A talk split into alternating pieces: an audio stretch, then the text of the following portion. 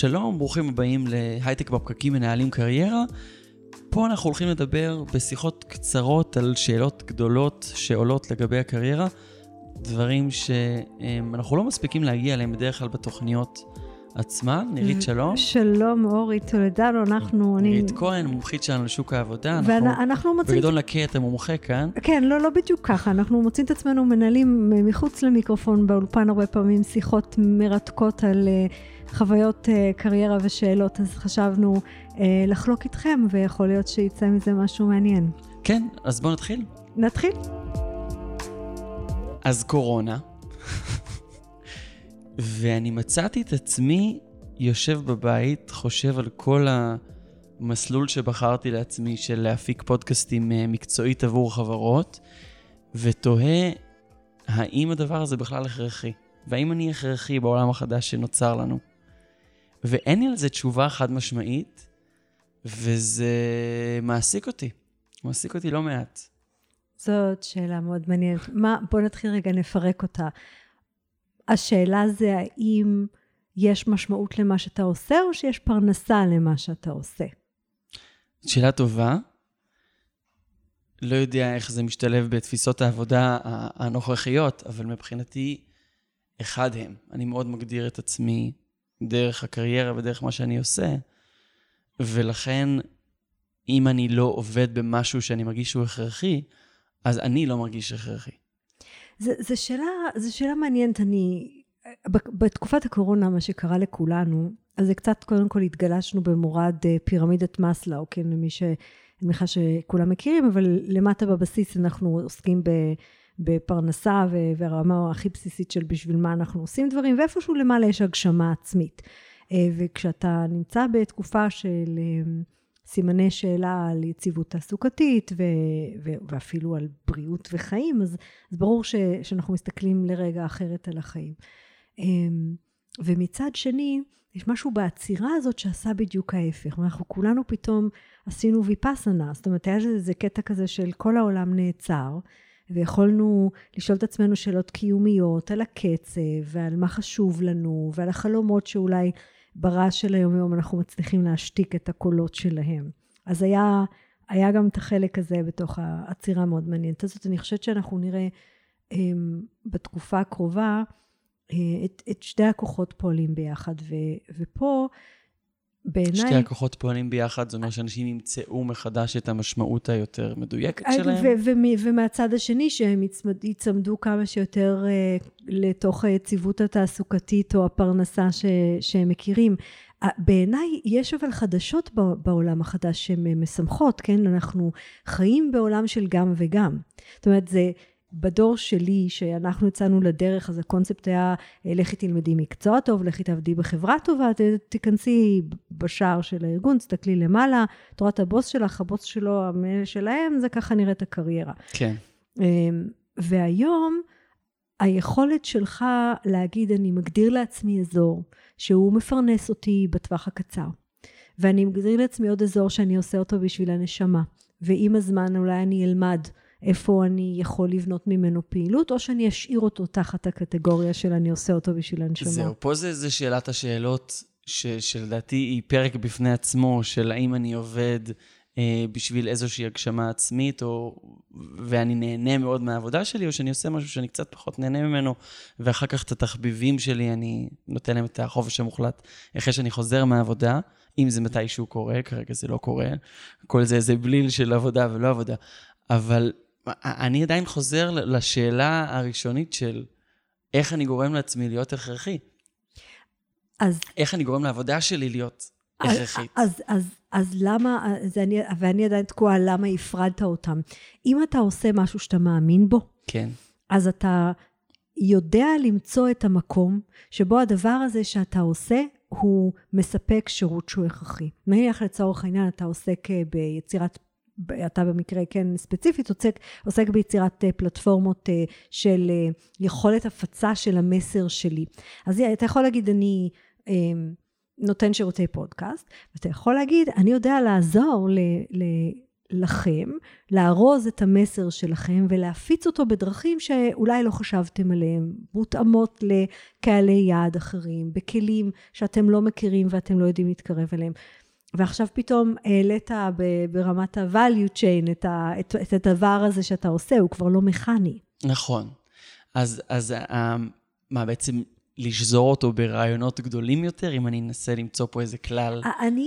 אני חשבתי תוך כדי שאני מדברת, שלרגע זה, אז היה נשמע כאילו, אני מדברת לך על מיתוג ושיווק, אז התשובה היא... זה לא, זה. לא, זה ממש לא, זה ההבדל של לעבוד מהראש ללעבוד מהבטן. זה ה-why, נכון? זה הלמה אתה עושה את מה שאתה עושה. מי שעובד ממקום של הלמה, הוא יביא את הרעיונות, הוא ימצא את הדרכים. מה הכוונה לעבוד במקום של למה? זה אומר... זה לא דרך המכניקה. תחזור ותשאל את עצמך, איך בכלל התגלגלתי לפודקאסטים?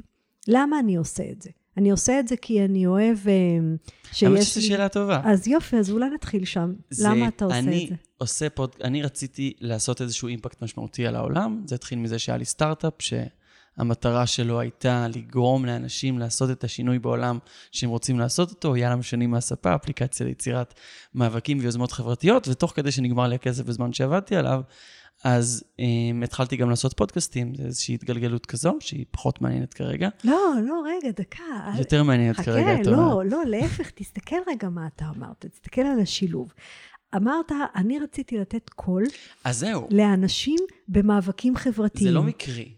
אמרתי, במקום לעשות אפליקציה שעושה את הדבר הזה, אם אני רוצה לעשות אימפקט על העולם, הלכתי ושאלתי מה הדבר בבפנוכו שלי שאני רוצה שהעבודה שלי תספק לי. אז זה אימפקט על העולם, ואת אותה מטרה אני מצפה ורוצה להשיג בעזרת פודקאסטים, ממש כמו שאנחנו עושים כרגע. יופי, אז עכשיו אתה יודע שאתה בעצם, מה שאתה עשית זה, הבאת אוסף של כלים לתת מיקרופון עם מגבר גדול ויכולת שידור רב ערוצית, נכון? כן. למסרים.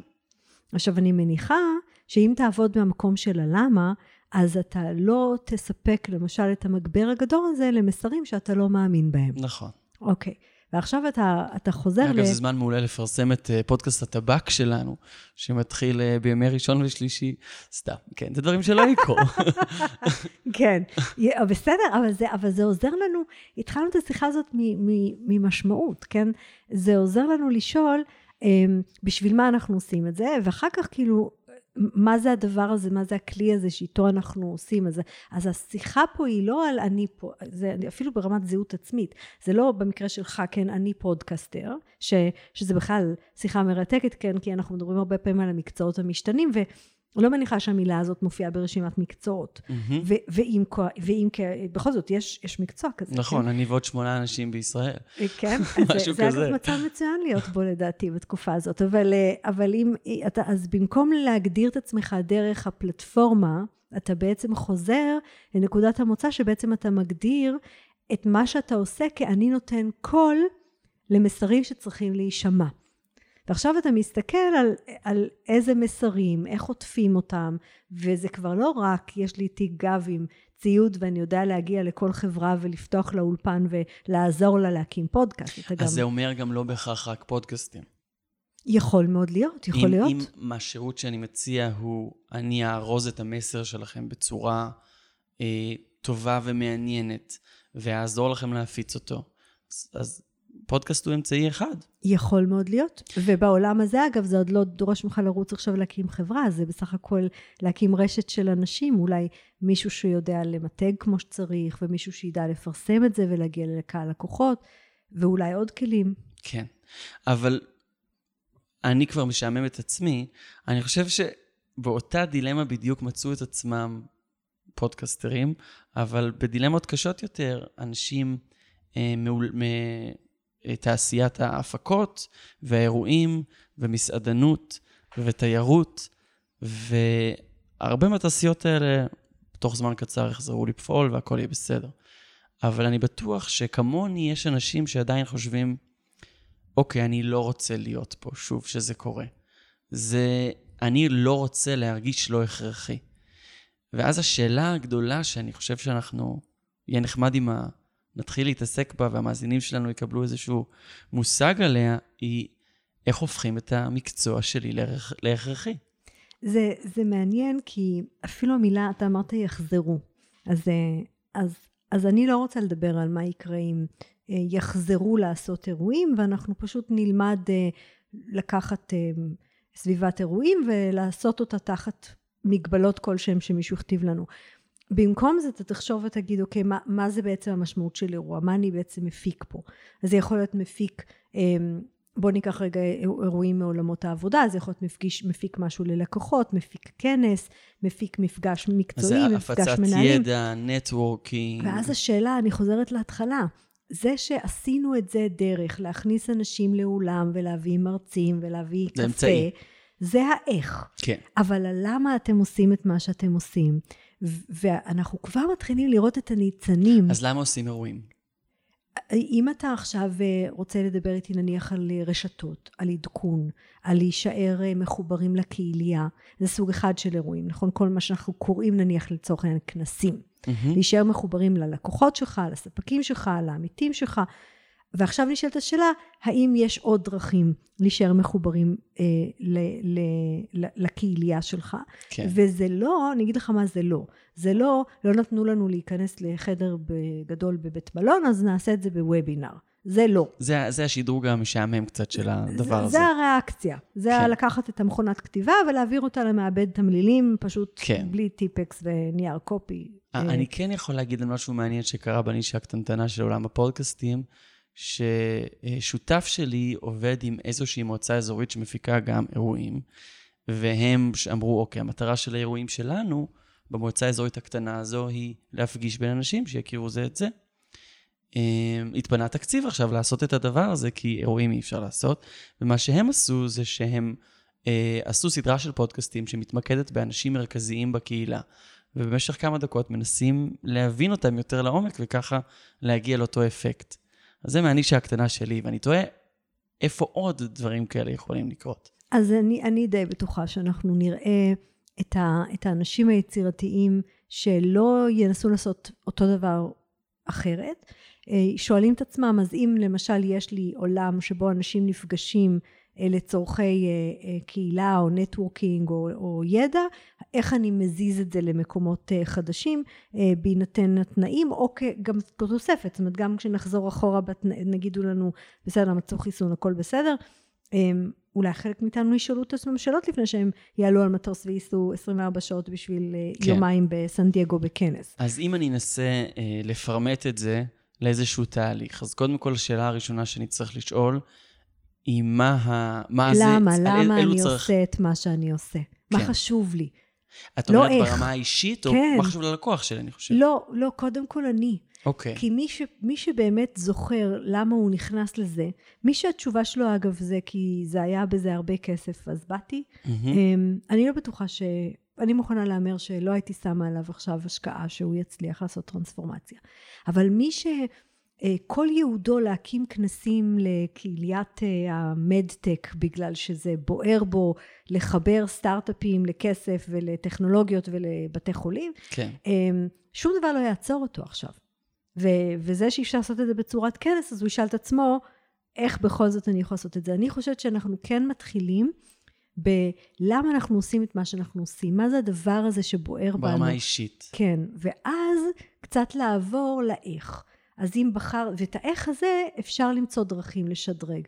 יש המון אנשים מעולמות של... אז אני חושב שאחרי ששאלנו את עצמנו את השאלה הזו, שאם אצלי זה היה, אוקיי, אני רוצה לגרום, אני רוצה להעביר מסרים לעולם, אני רוצה לעשות איזשהו אימפקט פה, זה מה שמניע אותי, אז השאלה הבאה, אז אני חושב זה מה מניע, מה חשוב ללקוחות שלי. נכון.